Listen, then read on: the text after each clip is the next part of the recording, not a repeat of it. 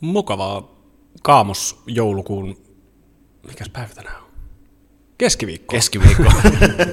Tuli pikku tenkka pois. Tuliko hämäännys, kun ollaan yleensä tiistaisia ja nyt ollaan keskiviikkoisia? Joo, kyllä. Myöskin kaamos aika itsessään. Pikkasen hän niin sekoittaa päivärytmiä joka vuosi, koska öö, kyse on niin kuin ennen kaikkea siitä, että tavallaan meidän aikataulut vetää vuodesta, niin kuin vuoden ajasta riippumatta samaa tahtia. Hmm. Eli niin kuin töihin mennään samaan aikaan kesällä kuin talvella niin. ihan yhtä lailla. Se sijaan meidän sisäinen kello vetää eri tahtia, koska päivänvaloa on huomattavasti vähemmän tarjolla. Niin kyllä. Huomaan kyllä olevani hiukkasen niin kuin aina hämmentynyt, vaikkakin onhan tässä ollut tämä 36 vuotta aikaa opetella, mutta... Se ei näissä jutuissa tunnu oikein riittävän, koska musta tuntuu, mm. että ihan kaikki on yhtä lailla aina hämääntyneenä, hämmentyneenä tähän aikaan vuodesta, että, että miten, se, miten se pimeys meihin vaikuttaa, miten se vuoden aika muuttaa asioita. Joo, niinpä. Ja, ja tietenkin jokaisella meistä on nämä omat äh, keinonsa sitten sopeutua tähän. Eli sehän on tavallaan mielenkiintoista, miten harjoituksella on se hieno kyky ää, niin kuin auttaa meitä mukautumaan näihin päivärytmeihin mm. ja auttaa mukautumaan myöskin niin kuin erilaisiin, no vähän vaikka, vaikka mihin. Et mulla tulee mieleen niin kuin tietenkin tämä, miten itse asiassa tämä kaamosaika niin kuin, Ää, mulla ehkä aikaisemmin on ollut sellainen ongelma, että on niin oikeasti masentanut tosi paljon. Että se, se on niin vähän, vähän niin ehkä hälventynyt joogaharjoituksen myötä. Joo. Ää, juuri ennen kaikkea siksi, että, että tavallaan pystyy hiukkasen paremmin, ei täysin sopeutumaan, mutta hiukkasen niin. paremmin sopeutumaan siihen, mitä tulee. Mutta sitten tietenkin myös semmoisia asioita niin kuin lämpötilan muutokset. Niin. Se on, se on ihan mielenkiintoista ollut huomata, että on nähnyt monia, jotka on tullut meille, ja heillä on ollut vähän semmoinen niin kuin pitkäaikainen haaste elämässä, että on koko ajan kylmä. Joo. Ja silleen, että vaikka talvella laittaa kovasti vaatetta ja näin, niin tekee mieli käpertyä sinne jonnekin kamina eteen. Niin, eli tämmöinen vähän niin kuin luissa ja ytimissä kylmyys. Eli... Niin, vähän semmoinen joo. joo. Ja sitten kun joogaharjoitus on auttanut muuttamaan hengitystä, muuttamaan joo. hormonitoimintaa, muuttamaan hermoston tasapainoa, niin se on Joo. sitten vähän niin kuin jäänyt. He on itsekin yllättyneet jossain vaiheessa. Hetkinen, tänä talvena mä en ole itse asiassa kokenut sitä Joo. Niin kuin kylmyyttä niin samalla tavalla. Ja taas sitten toiseen suuntaan, ää, Intiassahan me jokaltiin usein niin kuin 35 asteen tai jopa 40 asteen helteessä. Mm. Ja se oli ihan yleinen juttu, että siinä kun vaikka panosteltiin jalkoja ensin ja se on tämmöistä niin. aika fyysistä hommaa, niin hiki valuu, hiki valuu joka ikisestä niin kuin rauhasesta. Ja, ja sitten kun mennään asanamatolle ja äh, harjoitus on edennyt ehkä puoleen väliin, niin huomaa, että se elimistö niin on itse asiassa tasapainottanut itseään. Ja ei Aivan. ole kuuma, ei ole kylmä, Aivan. vaan, vaan niin kuin oikeastaan itse asiassa ihan niin kuin just täsmälleen Joo. Niin kuin tasapainoinen ja mukava fiilis. Joo. No mutta näinhän se tekee sitten taas toisaalta, oma kokemus on sitten nyt Suomen oloissa, että sä oot, oot niin kuin ehkä vähän kylmissään, kylmä päivä ja mm. meet asanoille ja huomaat sitten jossain vaiheessa, että se sen sopiva lämpö löytyy siitäkin, että sitten se alkaa lämmittämään itse kehoaan. Joo, ja tämän takia mä itse asiassa en yleisesti ottaen rohkaise ihmisiä niin kuin tekemään tällaista vaaterallia – siinä harjoituksen keskellä. Joo, se on totta. Joo, eli se, että monethan laittaa ihan paitaa päälle, sukat on tosi yleinen ja näin. Joo. Siinä on tietenkin se ongelma, että se vähän niin kuin rikkoo sun meditaation, koska sä mm. yrität muistaa, että muista laittaa jossain tietyssä vaiheessa sarjaa tai Joo. Niin kuin jotain vaatetta, mutta siinä on myös se toinen puoli on se, että meidän elimistö tottuu siihen, että se paita aina tulee sinne. Joo. Eli se on tavallaan keino varmistaa, että tätä niin kuin elimistön luontaista tasapainotus ää, ominaisuutta, että se, se ei niin kuin pääse toimimaan. Joo, ää, niin sille ei anneta niin kuin tilaisuutta. Niin, kyllä. Joo. Eli siinä on semmoinen tietty niin kuin kontrolli näkökulma. Toki ymmärrän, monet tilat meillä on aika, aika viileitä. Mä muistan, joskus pidettiin Porvoossa viikonloppukurssia isossa niin kuin koulun liikuntasalissa. Joo. Ja siis lämpötila oli semmoinen 15-16, että Joo. eka päivän jälkeen sitten sanottiin, että huomenna sitten niin tuutte kyllä villapaidassa Joo. tänne näin, ja siellä oli tuplavillapaitaa ja tuplavillasukkia ja tällaista. Joo. Se on mahtava löytää se, tekee sitten kotona harjoitusta tai, tai joogasalilla, mutta on hyvin mahtava, että jos löytää semmoisen niin kuin vuoden aikaan sopivan ää, asun, minkä voi pitää alusta loppuun päällä, mikä toimii sitten mm. niin aktiivisissa kuin sitten niin sanotusti vähän passiivisimmissa harjoituksissa. Joo, Joo ja se on, se on, se on taito mikä, minkä oppii. Eli luomaan tavallaan ne ulkoiset puitteet sopivaksi mutta ei kontrolloimalla niitä puitteita, Joo. vaan vähän niin kuin hyväksymällä ne realiteetit, mitkä siinä on. Jos se paikka, missä harjoitat, on vähän viileähkö, mm. niin sulla on aina, oikeastaan niin kuin melkein aina se sama. Mm. No okei, se voi vaihdella tietenkin vuoden ajan mukaan, mutta silleen, mm. että joka talvi sä kaivat sen saman pitkähihaisen paidan sieltä ja joka kesä taas kaivat sen hihattoman paitasi mm. sieltä.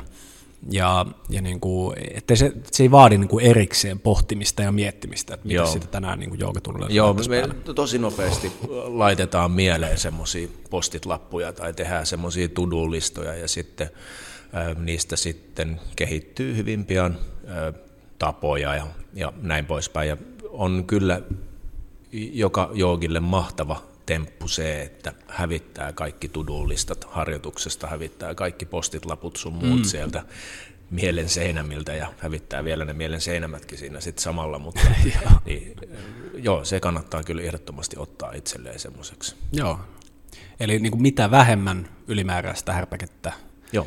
Mitä vähemmän ylimääräistä liikettä ja kyllä. mitä vaan, mitä siihen harjoitukseen voi niin kuin kasata päälle, niin, niin luopuu ensin niistä, mistä on vaivattomin ja helpoin luopua. Ja kyllä jotkut jutut, jotkut tavat on semmoisia, että ne on vähän niin kuin aika sitkeessä ja niin. toki arvon kuulija voit olla armollinen itsellesi, ei kannata niin kuin, Ja pitääkin niin, olla. Ei, niin, ei kannata ajatella, että oho, että nyt huomenna sit pitää luopua villasukista. Ei mitään sellaista, vaan, vaan vähän niin kuin ehkä niin kuin kokeile ja leikkii myöskin sillä, että mitä, mitä se tekee sille harjoitukselle, että jättää tämmöisen jutun pois tänään. Joo, ja se ehkä se sana on orgaanisuus. Se harjoitus on mm. aina orgaaninen, eikä missään nimessä semmoinen niin kuin, että se olisi jotenkin hirveän tiukka tai että se pitäisi laittaa johonkin semmoiseen, sovittaa johonkin ihanteeseen.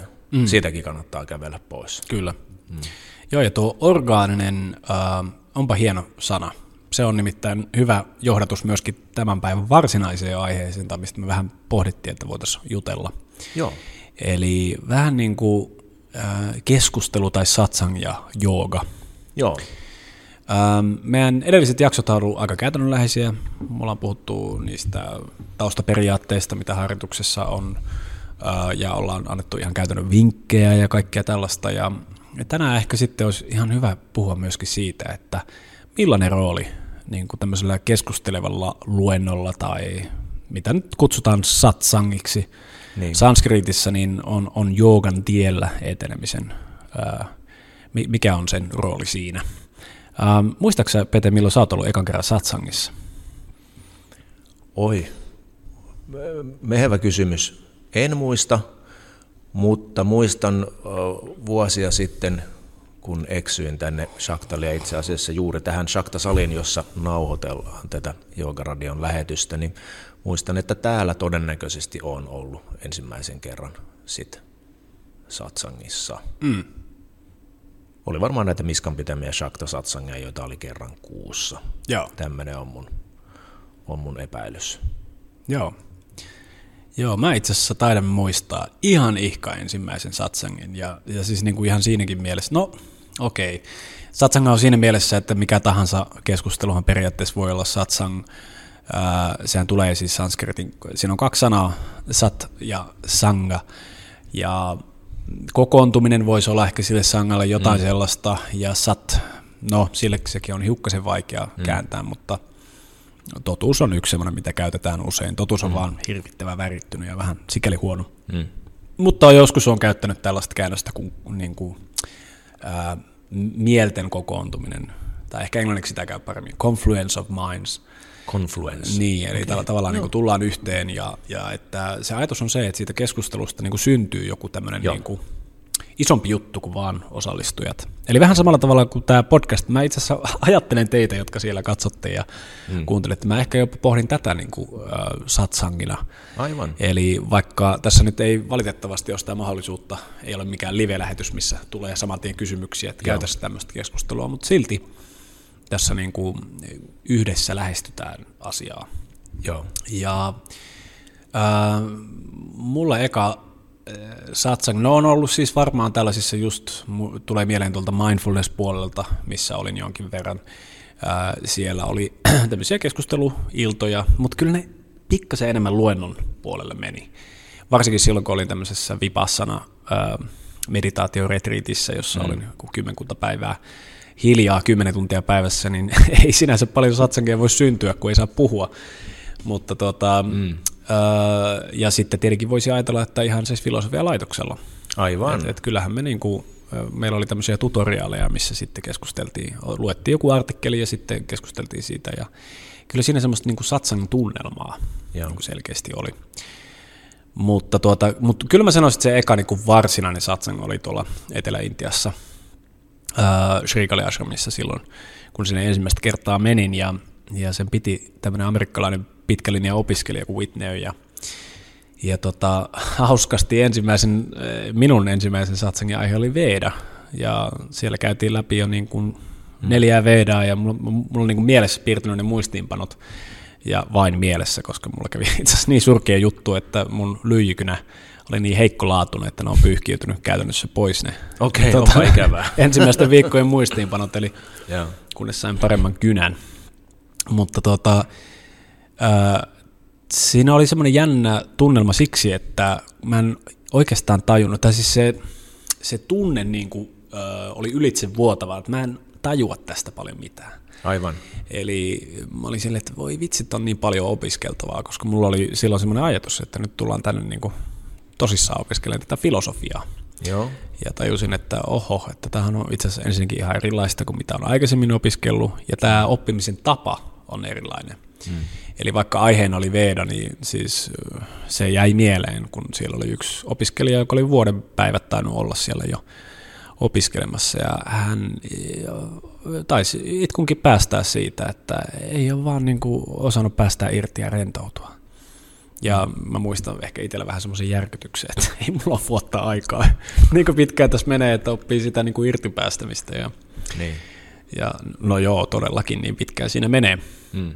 Mutta, tuota, ää, mutta tietenkin sitten se, mitä se eka satsang pystyi antamaan, oli se ajatus siitä, että vaikka sä olisit opiskellut pidempään tai vaikka sä olisit vasta tullut paikan päälle, niin sun näkemys on arvokas ja sitä halutaan kuunnella ja kunnioittaa. Ja se on ehkä siinä joogan opiskelussa tosi niin kuin puhumalla, kun opiskellaan, puhumalla, niin. kun haetaan yhteistä ymmärrystä, niin, niin hirvittävän tärkeässä roolissa. Eli että, että sua, sulla on suorastaan velvollisuus sanoa mielipiteessä. Joo. Joo, tosta mä oon kyllä ihan samaa mieltä ja mä oon on niin kuin ilokseni saanut nyt pitää tässä syksyn aikana täällä meillä Shaktalla. Meillä on joka keskiviikko siis jogin iltatee tämmöinen mm. vähän niin kuin keskusteleva luento, mutta mä oon hiljalleen halunnut ainakin niitä, mitä mä oon itse pitänyt, niin mä oon halunnut vähän enemmän kääntää siihen suuntaan, että se ei olisi luento, vaan ehkä määritellään ensin vähän niin kuin aihe mm. ja sitten lähdetään keskustelemaan. Niin se on ollut kyllä valtavan hienoa, miten ollaan pienissä porukoissa, semmoisissa noin kymmenpäisissä porukoissa, päästy oikeasti keskustelemaan niistä aiheista. Ja toi oli hieno, kun sä sanoit, että se mielten kokoontuminen, mm. että miten se aihe lähtee elämään ja se lähtee aina johonkin niin kuin ennalta, määrät, määrät, niin kuin ennalta määräämättömiin suuntiin. Mm. Ja, ja, ja silloin se kyllä syttyy todella eloon. Joo, ja se on, se on ihan totta, ja, ja niin kuin tässä kun on niin, niin paljon noita satsangeja nyt ollut ja niin valtavan erilaisista aiheista, niin, niin se on mielenkiintoista, että satsang joskus saattaa lähteä vähän niin kuin tosi tahmeasti liikenteeseen. Eli aluksi tuntuu, että kukaan ei oikein ehkä kehtaa sanoa mielipidettään tai kukaan ei halua tuoda näkemystään siihen. Mm. ja kuiten... Tai kenties aihe, aihe on niin vaikea niin. aluksi, että siitä ei saa edes ei kiinni, saa otetta, koska mä niin. ainakin muistan Kyllä. oman joogapolun alusta sen, että aiheet oli sellaisia, että ne oli vähän niin kuin elohopeaa, että niin. niistä ei oikein, ne vähän niin kuin karkas aina, ja ne, mm. ne, ne kysymykset sitten, ne tuli sitten kun ne tuli, että ne ei ollut siinä tilanteessa lainkaan. Joo. Joo, niinpä. Ja silloin kyllä täytyy sanoa, että hyvä niin kuin semmoinen satsangin vetäjä tai, tai fasilitaattori tulee tarpeeseen. Eli Joo. se on eh, rooli, joka on niin kuin itselläkin ollut kunnia ottaa monessakin yhteydessä. Ja erityisesti se, sen tärkeys tulee tietenkin siinä, kun meillä on opettajan koulutukset. Hmm. Ja se onkin mielenkiintoinen tilanne, kun useimmissa meidän opettajan koulutuksissa, vaikkapa nyt kun Helsingissä päätetään tätä syksyn ryhmää, niin on ihmisiä, jotka tulee oikeastaan ihan niin kuin, että ne ei ole paljon sakta tunnella käynytkään. Joo. Ja sitten ihmisiä, jotka on opiskellut vuosia tässä mm. systeemissä. ja, ja käydä sitä keskustelua sillä tavalla, että kaikki pääsee siihen mukaan. Niin, aivan, että toimii vähän niin kuin sillanrakentajana siinä. Joo, Joo. Joo ja siis se on ällistyttävä, miten hyvin se onnistuu Kyllä. vuodesta toiseen. Äh, tulee mieleen, äh, vaikkapa itse asiassa, oliko se nyt hetkinen viime kevään Turun opettajan koulutus, taas mennään tammikuussa Turussa, äh, ensi tammikuussakin, niin, niin, ja siellä on mahtava opettajien yhteisö. Eli turkulaiset on, siellä on kyllä niin kuin, paljon opettajia, paljon kokeneita, mm. viisaita ihmisiä, ja, mutta mukana oli myöskin niin kuin sitten näitä ensikertalaisia, tai ei nyt ensikertalaisia, oli niin, niin kuin kaikki oli jonkin verran harjoittanut. Joo. Mutta se yhdistelmä siitä, että mennään itse asiassa niin kuin syvään päähän ja niin kuin uusiin aiheisiin, mitkä on uusia myös niille ihmisille, jotka niin kuin ainakin näkökulma on uusi, Joo. myös niille, jotka on jo pidempään ollut tässä systeemissä, ja sitten kuitenkin ilmaista se niin, että se avautuu sitten näille, jotka on ehkä käynyt vaan joogatunneilla, eikä edes niin hirveästi satsangeissa välttämättä. Joo. Ja tässä kiitän kyllä osallistujia, koska useimmiten fasilitaattori antaa vähän niin kuin avauksen mm. ja tarkistaa tai katsoo sitä tilanteesta, tarttuuko kukaan tähän näkökulmaan. Joo. Ja jos ei tartu, niin sitten tehtävä on vähän niin kuin antaa toinen näkökulma, Joo. että saataisiko tästä kiinni yhdessä. Kyllä. Ja, ja hyvä satsang porukka on se, että ne yhtä isolla tarmolla itse yrittää ottaa Joo. kiinni. Ja, ja, ja sano ehkä, niin kuin, että no, mä en ole ihan varma, että osuuko tämä tähän, mutta Kyllä. tämmöinen niin kuin näkökulma mulla olisi. Joo, mun mielestä mulla tulee sellainen vertauskuva siitä, että kaikki on vähän niin kuin kiipeämässä johonkin kallion seinämälle ja osa on päässyt sinne niin kuin puoleen väliin ja mm. sitten ne tiputtelee sieltä köysiä ja vetää muita vähän niin kuin ylös, että tarkoitus olisi mm. porukalla vetää se koko jengi sinne niin kuin y- niin. ylös, niin silloin se toimii kaikkein parhaiten, kun toimitaan yhteistyössä. Joo, ja itse asiassa tästä hauskaa, kun otit tuon esimerkin, koska mä eilettäin itse asiassa katsoin semmoista YouTube-videota, missä oli niin kuin, onko se nyt Amerikan niin kuin vahvin äh, kädenvääntäjä Oho, ja okay. sitten tota, ammattikiipeilijä. Joo. Ja ne meni boulder niin kuin hallille Joo. boulderoimaan ja, ja siis äh, kiipeilemään siis niin. ilman, ilman valjaita. Ja, ja tehtävä oli siis selvittää, että voiko tämmöinen näin vahva tyyppi, niin miten se kiipeily sujuu. Ja se oli itsessäänkin tietenkin mielenkiintoinen video ihan siksi, että se on joogille kiinnostavaa selvitellä tällaisia juttuja, mm. koska meillä on kulttuurissa tietty näkökulma, että vahva on se, jolla on iso haba tai mitä mm. ikinä. Mutta se, se sikseen, se mikä myöskin pisti silmään siinä oli, miten niin kuin todella kannustavia ne kaikki kiipeilijät oli. Ja mä muistin mun omat mm. kiipeilykokemukset. Se on silleen, että et laita se jalka tosta, niin kuin, ei, ei, ei, vasen jalka. Et niin. pikkasen takaspäin, otat vasen jalka. Hyvä, jes, nyt menee. Loistavaa, jes, aivan mahtavaa. Ja, ja se on se henki meillä yleensä, kun me opiskellaan joogaa. Mm. Eli tarkoitus on, on niin kuin iloita ihmisten puolesta. Eli niin.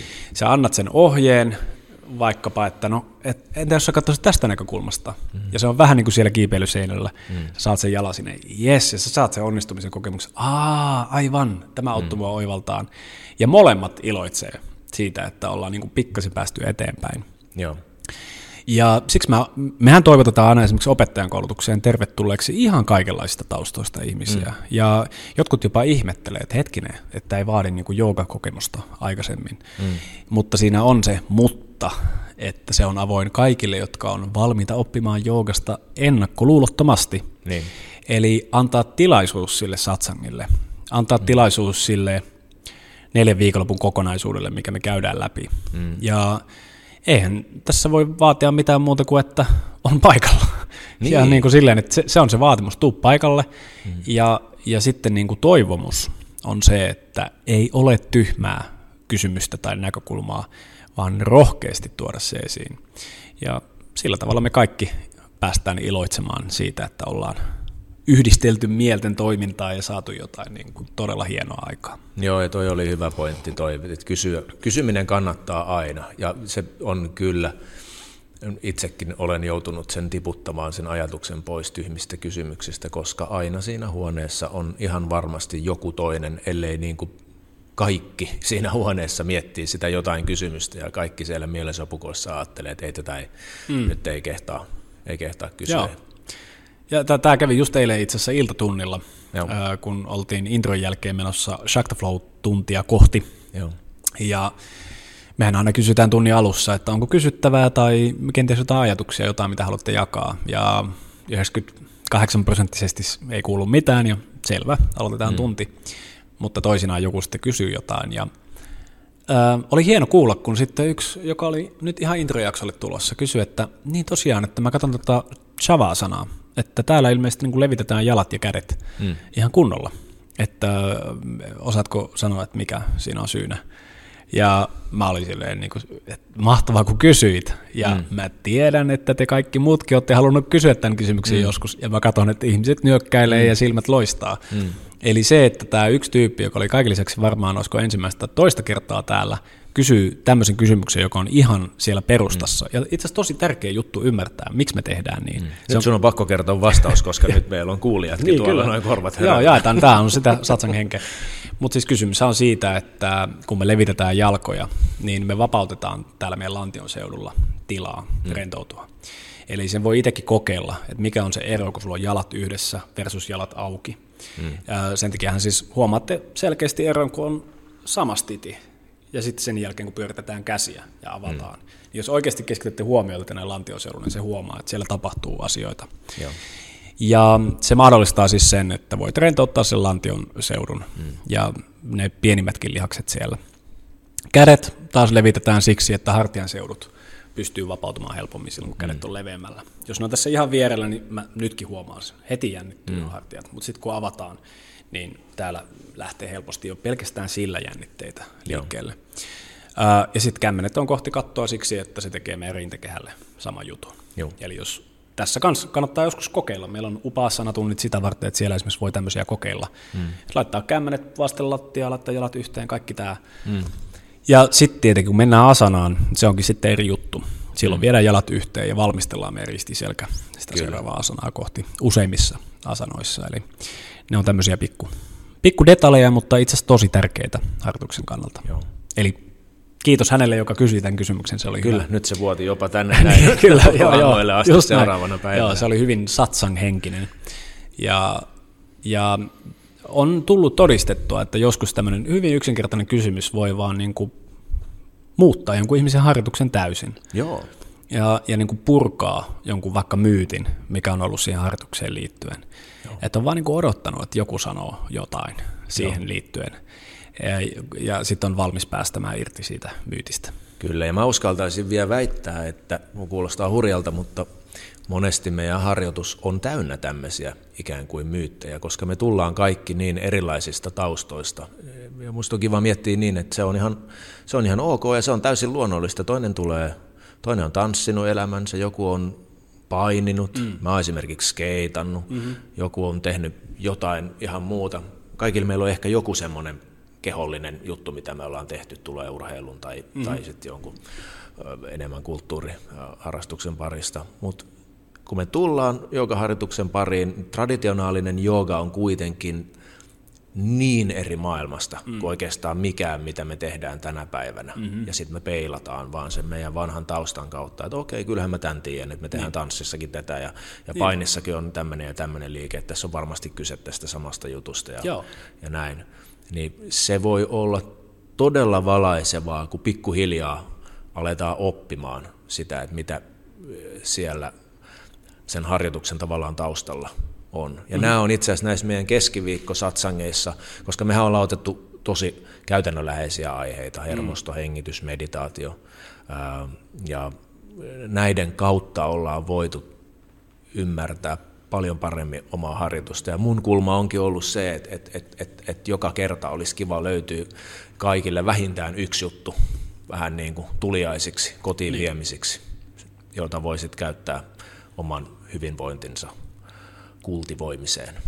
Joo, ja tuo on hyvä, kun nostit tuon pointin, koska se itse asiassa avaa aika hyvin myöskin sitä, että minkä takia vaikkapa opettajakoulutuksessa lähdetään maailmankuvasta käsin. Hmm. Eli, eli me lähdetään perustasta liikenteeseen. Joo. Eli äh, jos ikinä vaikka haluaa opettaa joogaa, tai erityisesti jos haluaa ymmärtää mitä tahansa traditionaalista systeemiä, niin on, on aivan ensiarvoisen tärkeää, että ymmärtää sen maailmankuvallisen taustan, mikä siinä on.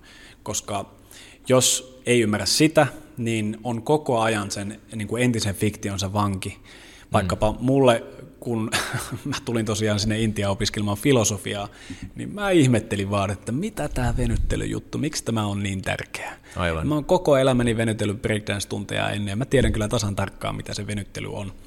Että et, eikö mä voi vaan niin kuin lukea näitä kirjoja. Ja sitten valaistuin siinä, että hetkinen, tämän harjoituksen jälkeen on itse asiassa paljon helpompi lukea niitä kirjoja. Mm. Mistä ihmistä tässä on kysymys. Mm.